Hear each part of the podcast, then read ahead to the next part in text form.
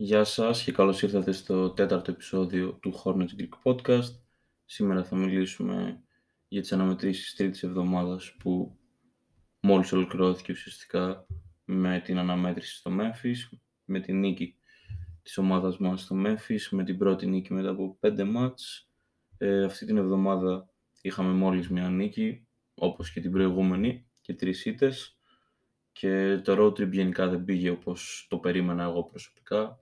Εγώ είχα πει πως στη χειρότερη ομάδα θα κατάφερνε να πάρει δύο νίκες και έλεγα ότι ξέρεις τι μπορούμε να πάρουμε και τρεις.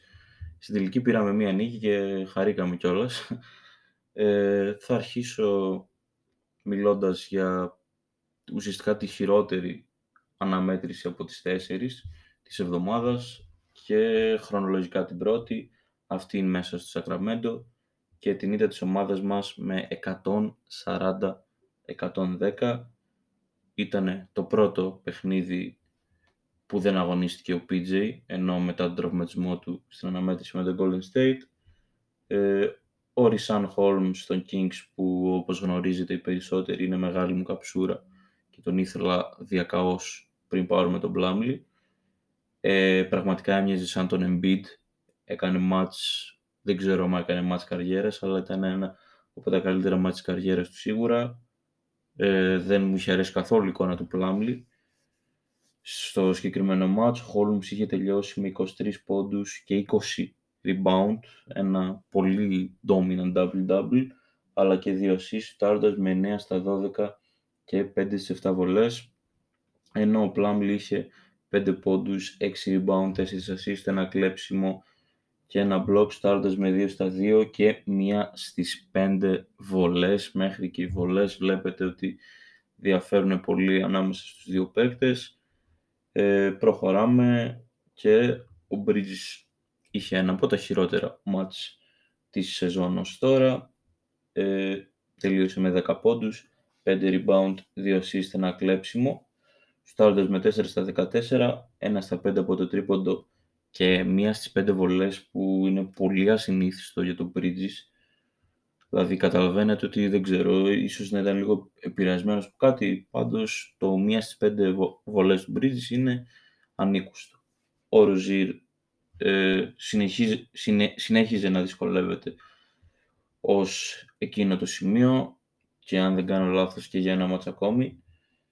Ε, άλλη μια κακή εμφάνιση από αυτένα, τελείωσε με 9 πόντους, ένα rebound και 4 assists, με 3 στα 14, 1 στα 7 τρίποντα και 2 στις 2 βολές. Εντάξει, στην πορεία μέσα στην εβδομάδα έχει βρει τον εαυτό του Rozier, δεν έχω παράπονο δεν άργησε κιόλας ιδιαίτερα. Είναι λογικό όταν γυρνάς μετά από έναν τραυματισμό να είσαι πειρασμένος. Ο Cody Martin ήταν ο μόνος παίκτης εκτός του LaMelo και του Hayward που, παίξανε, που έπαιξε καλά. Τελείωσε με 12 πόντους, ένα rebound και μία assist, αλλά και δύο κλεψίματα και δύο blocks, σουτάροντας με 5 στα 5 και δύο στις δύο βολές σε 19 λεπτά. Δεν είμαι σίγουρος μπορεί να το έχω σημειώσει για τον Ρίτσαρτ αυτό, γιατί ο Ρίτσαρτ είχε 7 πόντους, 2 rebound, 2 assist και 3 κλεψίματα, αλλά και ένα block, στάρτες με 2 στα 5 και 3-3 βολές και σε αυτό το match είχαν βριάσει επειδή πραγματικά ο Ρίτσαρτ είχε παίξει πολύ, πολύ καλύτερα από τον Μπλάμλι. Ενώ είχε παίξει... Α, ναι, ο Μπλάμλι έπαιξε 22 λεπτά και ο Ρίτσαρτς 19, αλλά τα 19 δεν πήγαιναν για τον Κόντι Μάρτιν. Τέλος πάντων, ο Ούμπρε δεν εντυπωσίασε στη συγκεκριμένη αναμέτρηση. Είχε 9 πόντους και 4 rebounds, φτάνοντας με 4 στα 10 και 1 στα 5 από το τρίποντο. Και τι άλλο, ο E. Smith ε, γενικά έχει χάσει κάπως το ρόλο του στο roster. Είχε παίξει, αν δεν κάνω λάθος, μέχρι την αναμέτρηση με τους Clippers. Μετά στα δύο τελευταία δεν έχει αγωνιστεί. Ε, δεν βοηθάει. Είχε δύο πόντους, ένα rebound, μία assist και ένα block starters με ένα στα 3 σε 12 λεπτά. Uber έπαιξε 14 λεπτά και είχε δύο λάθη. Δηλαδή το one assist του two turnovers δεν είναι καθόλου καλό. Τέλος πάντων, ίσως το χειρότερο παιχνίδι στην προπονητική καριέρα του Μπορέγκο. δεν έχω δει χειρότερο defensive adjustments, δηλαδή αμυντικές προσαρμογές στη ζωή μου. Πώς γίνεται να αφήσεις τους Kings να σου βάλουν 140 πόντους και επίσης να τους αφήσεις να κάνουν νέο franchise record για τρίποντας σε ένα παιχνίδι, δηλαδή 22 που βάλανε. Ε, δεν ξέρω ποιος είχε την ιδέα να του προσφέρει πολυετές συμβόλαιο, δηλαδή τι ακριβώς είδε τόσο ικανοποιητικό από την περσινή σεζόν που είπε «Με αυτόν θα πάμε μπροστά». Δεν ξέρω. Και δεν πιστεύω ότι με αυτόν τον άνθρωπο θα πάμε μπροστά. Ίσως να μιλήσω λίγο παραπάνω γι' αυτό στη συνέχεια. Σε κάθε ματς νομίζω πως τον κράζω λίγο. Αλλά ναι. Και παίκτης του αγώνα ήταν ο Hayward με 25 πόντους, 2 rebound και 2 assists, με 10 στα 17, 3 στα 6 από το τρίποντο και 2 στις 2 βολές. Και ο LaMelo που τελείωσε με 24 πόντους, 3 rebound, 13 assist, δηλαδή όμορφο double-double, αλλά λίγα μας λέει. Και 9 στα 14, 4 στα 8 από το τρίποντο και 2 στις 2 βολές. Και εντάξει, όμως παίξανε μόνο αυτοί οι δύο και ο Κόντι Μάρτιν, οπότε δύσκολα τα πράγματα. Και πραγματικά αμφιβάλλω αν η ομάδα θα κάνει χειρότερη εμφάνιση. Δηλαδή ήταν πραγματικά σοκαριστικό αυτό το match από τα χειρότερα ξενύχια που έχω κάνει γενικά ως Hornets fan. Επόμενη αναμέτρηση η ήττα από τους Clippers με 120-106 μέσα στο Los Angeles, άλλο ένα μάτς χωρίς τον BJ. Εδώ έκανα ένα μικρό overreact για τον Blumley, έγραψα ότι είναι το χειρότερο center που έχω δει στη ζωή μου, το χειρότερο πεντάρι, γιατί τελείωσε με 2 πόντους, 6 rebound, 4 assist και 2 κλεψίματα στάρτες με ένα στα 2 και είχε 4 λάθη που είναι υπερβολικά πολλά για ένα πεντάρι σε 25 λεπτά. Εντάξει, στην πορεία το έχει φτιάξει λίγο στα τελευταία δύο μάτσο Πλάμιλ, γι' αυτό είπα ότι έκανε ένα overreact, αλλά ναι, εκείνη τη στιγμή μου έμοιαζε fitting. Ο Richards πραγματικά τον έκανε outplay σε 13 λεπτά συμμετοχής, είχε 6 πόντους και 2 rebounds στάρτας με 3 στα 3, απλά όπως συμβαίνει σε όλα τα μάτς έκανε πολλά foul, είχε ήδη σε 13 λεπτά συμμετοχής 3 foul τα οποία okay, είναι αρκετά. Ε, ο Hayward δεν έκανε τόσο εντυπωσιακό παιχνίδι. Τελείωσε με 15 πόντους, 7 rebound, βασικά ναι, με 15 πόντους και 7 rebound, στάροντας με 5 στα 14, 2 στα 4 από το τρίποντο και 3-4 βολές.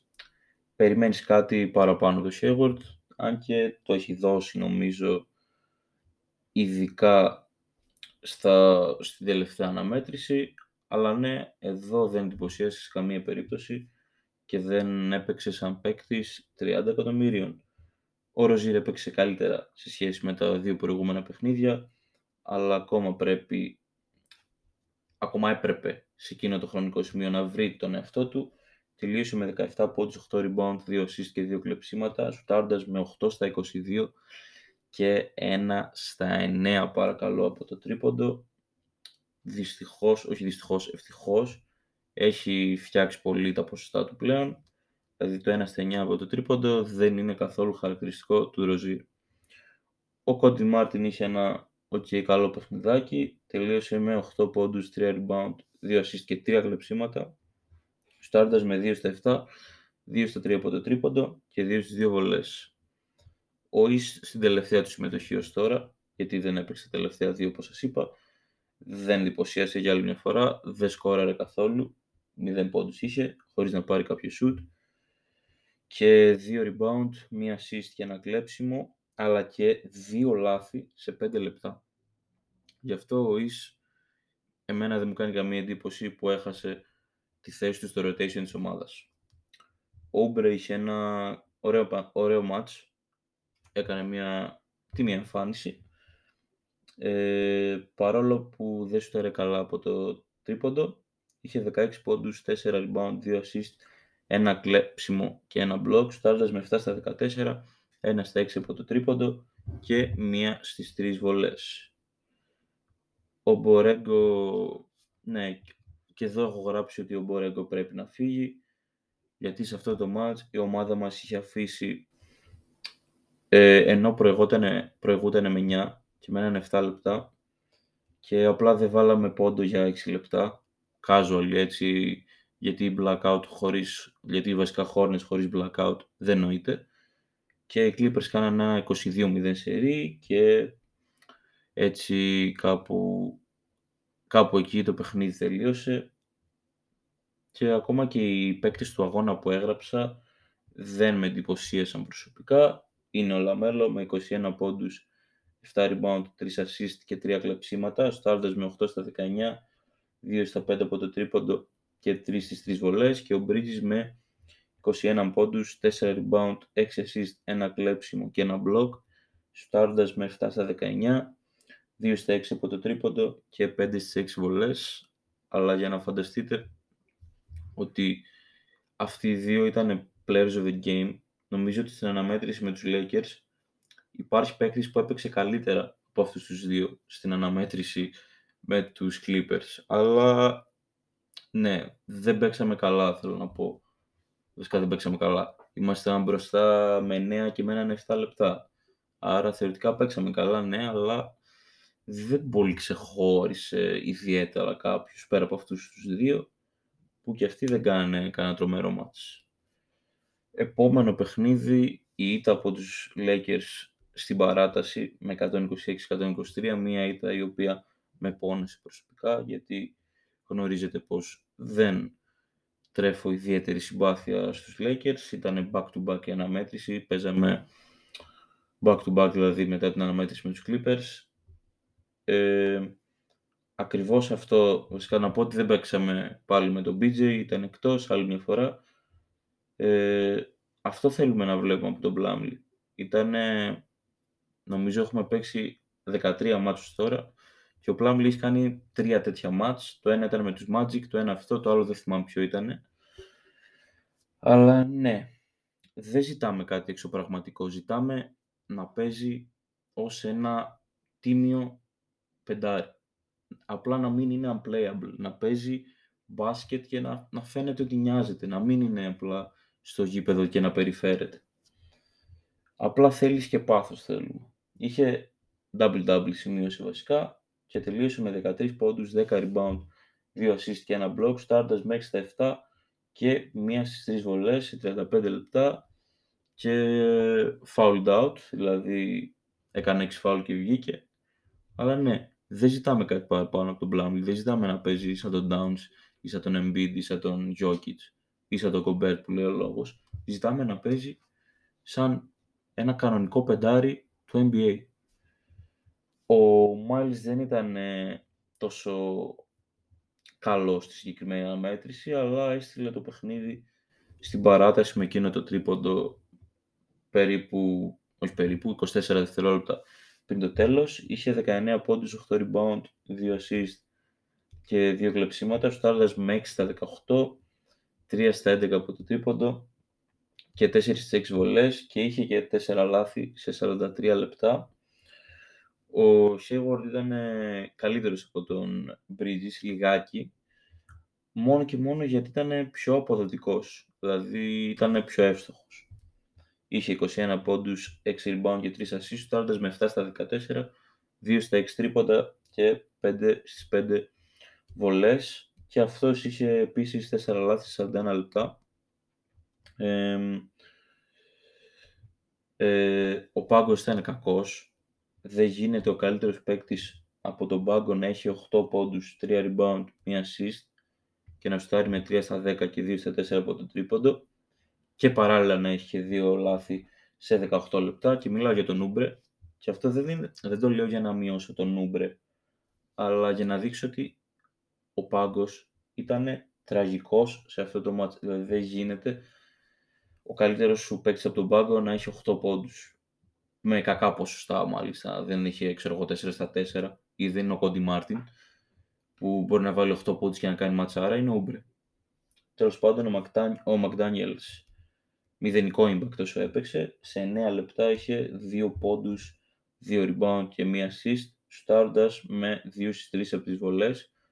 Δεν, δεν σου καθόλου κανένα shoot, δηλαδή πήρε ένα τρίποντο, τον κάναν foul και έβαλε τις, τις 2 από τις 3 βολές. Πολύ αδιάφορος. Τέλος πάντων, ο Κόντι Μάρτιν δεν είχε δεν ήταν στα καλύτερά του, 3 πόντους και 5 rebound είχε, σουτάρε με 1 στα 5 και ένα στα 3 από το τρίποντο σε 22 λεπτά. Ε, περιμένεις κάτι παραπάνω από τον Κόντι Μάρτιν πλέον, επειδή παίζει καλά φέτος, όχι τίποτα άλλο. Πέρσι, άμα το βλέπα, θα με εντυπωσίαζε αυτό. Ε, μία παρατήρηση πάλι για τον Ρίτσαρτς, κάνει πάρα πολλά φάουλ, ε, αν συλλογιστεί στο χρόνο τον οποίο παίρνει. Είχε τρία φάουλ σε 16 λεπτά και τελείωσε με 3 πόντους, 4 rebound, ένα κλέψιμο και ένα block, στάροντας με ένα στα 4 και μία στις μία βολές, αλλά και τρία λάθη, τα οποία okay, για 16 λεπτά σεντερίσε, πεντάρισε, οπότε είναι αρκετά. Ο Ις δεν έπαιξε, παρόλο που ήταν διαθέσιμος, όπως σας είπα. Ε, δεν ξέρω, είχα σημειώσει εδώ, μα είναι ίσως wake up call. Αμφιβάλλω γιατί δεν έπαιξε ούτε στην επόμενη αναμέτρηση. Θα δούμε.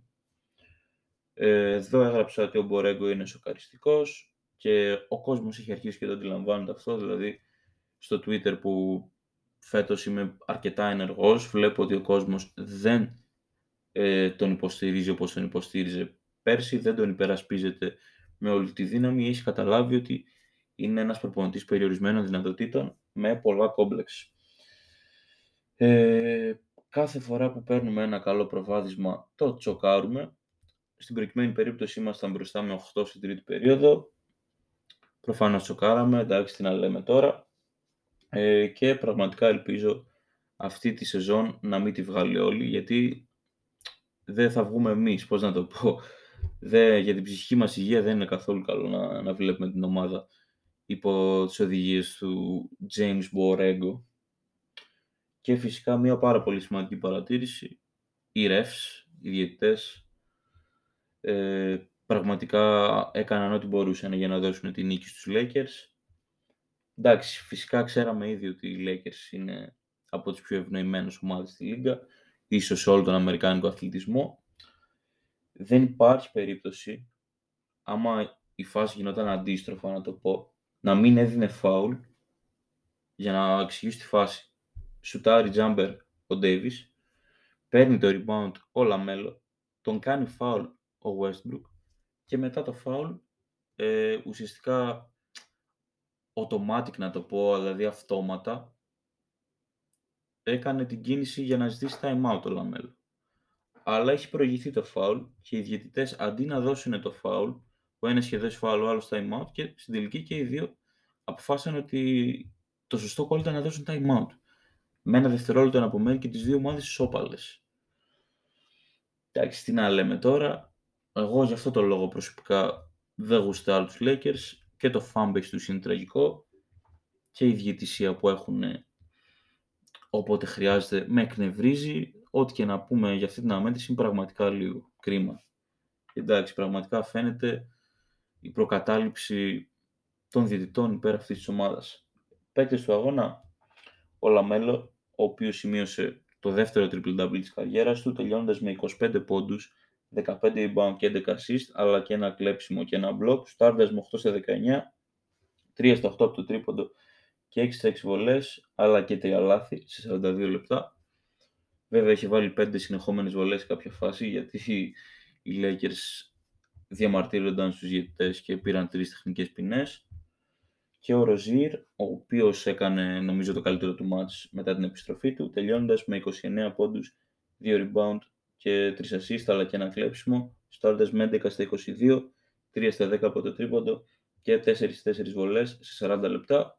Είχε δύο λάθη. Είναι η πρώτη φορά που ο Ροζίρ ονομάστηκε στο podcast μας παίκτης του αγώνα. Γενικά με πόνεσε αυτή, αλλά εντάξει, τι να κάνουμε. Πάντα θέλω να κερδίζουμε τους Lakers και ποτέ δεν το κάνουμε. Πραγματικά ποτέ. Αλλά ναι. Συνεχίζουμε στη μόνη νίκη της εβδομάδας. Επιτέλους λίγο ευχάριστο κλίμα. 108-118 μέσα στο Memphis απέναντι στους Grizzlies. Πάλι παίξαμε χωρίς τον BJ. Ο Plumlee είχε ένα okay, τίμιο ματσάκι. Δηλαδή δεν έπαιξε όπως στην αναμέτρηση με τους Lakers, αλλά δεν έπαιξε και όπως με τους Clippers ας πούμε. Και τελείωσε με 6 πόντους, στάλτες με 3 στα 4. Είχε 4 rebound, 5 assist, ένα κλέψιμο και 2 block σε 27 λεπτά και για άλλη μια φορά έκανε 6 foul. Αλλά ίσως αυτό να δείχνει κιόλας ότι ενδιαφέρεται λίγο παραπάνω, γιατί δεν ξέρω. Ο Bridges είχε ένα κακό παιχνίδι στη σύγκριση με τα στάνταρ του, αλλά εντάξει, ήταν καταλητικό στη νίκη με τον μπλοκ που έκανε στον ε, Jared Jackson Jr. αλλά και με το κάρφωμα που έκανε. Εντάξει, το δεν ήταν καταλητικό, απλά μας άρεσε λίγο, μας κάβουλωσε έτσι. Και τελείωσε με 10 πόντους, στάρτες με 3 στα 11. Είχε και 9 rebound, 6 assist, 2 κλεψίματα και ένα block, αλλά και 2 λάθη σε 31 λεπτά. Και σούταρε με 3, με 3 στα 4, τι λέω, τέλος πάντων, είχε 3-4 βολές και 1 στα 4 τρίποντα. Ο LaMelo δεν σκοράρει πολύ, αλλά πάλι ήταν κοντά σε ένα triple double. Τελείωσε με τα 10 πόντους, 9 rebound και 8 assist, αλλά και 2 κλεψίματα. Σουτάροντας με 5 στα 13, 0 στις 1 βολές και 2 στα 7 τρίποντα. Και είχε και 4 λάθη σε 32 λεπτά. Εντάξει, δεν είχε...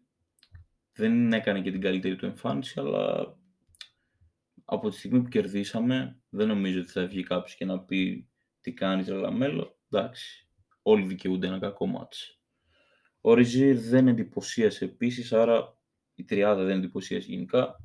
Είχε 11 πόντους, 3, 3 rebound, 5 assist, 2 κλεψίματα και ένα block, σουτάροντας με 4 στα 14, 1 στα 3 από το τρίποντο και 2 στις 3 βολές, αλλά και 2 λάθη σε 27 λεπτά. Ο McDaniels ήταν τίμιος, αλλά στην τέταρτη περίοδο είχε ένα πολύ κακό stretch, να το πω.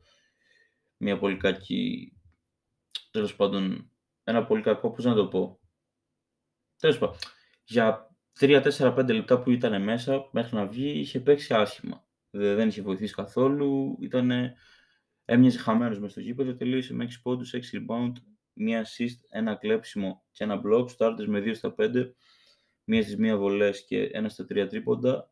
Και είχε ένα λάθος σε 21 λεπτά. Και αυτό το ένα λάθος προφανώς ήρθε σε εκείνο το stretch που σας λέω. Ο Κόντι Μάρτιν είχε ένα πολύ ωραίο παιχνίδι τελείωσε με 7 πόντους, 4 rebound, 1 assist και 2 κλεψίματα. Ο Stardust με 3 στα 8, 1 στα 4 από το τρίποντο και έχει και ένα λάθος σε 20 λεπτά. Ναι, δηλαδή άμα δεις τα stats τους, του Μάρτιν και του McDaniels θα πεις, ξέρεις τι, δεν, δεν είχαν τόσο μεγάλη διαφορά. Όχι, είχαν αρκετά μεγάλη διαφορά. Ο Cody Martin έπαιξε καλύτερα από τον McDaniels και δεν τίθεται καν θέμα συζήτησης αυτό. Ο Richards μου αρέσει μου αρέσει. Αλλά πρέπει να σταματήσεις να κάνεις φάουλ. Δεν, δεν αντέχεις την κατάσταση. Χθες είχε 4 πόντους, 4 rebound και 2 block. Δηλαδή δεν το, περίμενε, δεν το περιμένεις αυτό από τον Richards. Στο με 2 στα 3, αλλά είχε 5 φάουλ σε 10 λεπτά. Εντάξει, προφανώς δεν έφταιγε μόνο ο ίδιος και το match-up δεν τον βόλεψε, αλλά ναι, πρέπει να βρει τρόπο να μειώσει τα φάουλ αυτά. Κακό κοτσάρισμα από τον Μπορέγκο στην αρχή της τρίτης περίοδου. Παραλίγο θα χάναμε το μάτς εξαιτίας αυτού και θα είμαι Μπορέγκο out μέχρι να πεθάνω. Ο Ις δεν έπαιξε ξανά και η παίκτη της αναμέτρησης ήταν Ούμπρε με 37 πόντους, 5 rebound, 1 assist και 2 κλεψίματα. Στάρτες με 13 στα 17, 7 στα 9 τρίποντα και 4-4 βολές, αλλά και 2 λάθη σε 30 λεπτά μία από τις καλύτερες φανείς στην καριέρα του Uber, πραγματικά χαιρόσου να το βλέπεις. Ε, franchise record για πόντους από τον πάγκο, δηλαδή ok. Και ο Hayward που τελείωσε με 25 πόντους, 5 rebound, 5 assist και ένα κλέψιμο, στάροντας μέχρι στα 15, 2 στα 6 τρίποντα και 11 στις 11 βολές. Respect. Και είχε και 5 λαθάκια στις 37 λεπτά, αλλά γενικά πολύ καλή εμφάνιση και αυτός και ήσυχη θα έλεγα, δηλαδή χωρίς να κάνει ιδιαίτερο θόρυβο, αλλά ο πραγματικός MVP της χθεσινής αναμέτρησης, δηλαδή άμα δεν έβαζα δύο θα και έβαζα έναν, θα ήταν ξεκάθαρα, χωρίς καν να μου περάσει από το μυαλό Ούμπρε. Δηλαδή πραγματικά είναι σίγουρα στις τρει-τέσσερι καλύτερες φανείς της καριέρας του. Εντάξει, μην περιμένετε δηλαδή στο επόμενο μάτσα να ξαναβάλει 30 πόντους, αλλά εμένα μου άρεσε αυτό που είδα. Δηλαδή και πραγματικά εύχομαι να το διατηρήσει αυτό ε, να το διατηρήσει. Δεν γίνεται να το διατηρήσει, αλλά ας πούμε να, να γίνει λίγο σταθερός. Ας πούμε, αντί να βάζει μια φορά 37 και να πάει στο άλλο μας να βάλει 6 πόντους, ας γίνει ένας παίκτης που βάζει 15 πόντους per game. Κανείς δεν θα τον πει κάτι. Πραγματικά. Τα επόμενα τρία παιχνίδια της ομάδας μας είναι απέναντι στους Knicks, στους Warriors και στους Wizards. Όλα είναι εντός, επιτέλους. τελικά το road trip δεν έκανε καθόλου καλό στην ομάδα μας. Τραυματίστηκε ο PJ και φάνηκε πολύ έντονα η απουσία του. Δηλαδή, πέρα από το σκοράρισμα που δίνει, εγώ θα πω ότι μαζί με τον Κόντι Μάρτιν είναι ο καλύτερος αμυντικός της ομάδας, μαζί με τον Κόντι Μάρτιν. Οπότε να έλειψε αυτό και σίγουρα τα λεπτά του που μοιράζονται ο, ο Ρίτσαρτς και ο Πλάμπλι είναι λίγο ανησυχητικά μερικές στιγμές. Κάνουν αρκετό dominate οι αντίπαλοι κάτω από τη ρακέτα. Στη ρακέτα βασικά. οι Νίξοι βρίσκονται στο 5-7. Έχουν κάνει κάποιες πολύ καλές νίκες, κάποιες πολύ κακές ήττες. Αλλά πιστεύω ότι είναι winnable αυτό το match. Ε, ξημερώματα Σαββάτου στις 2. Το πρώτο match που θα φορεθούν οι City Edition jerseys μας. Οι City Edition εμφανίσεις μας.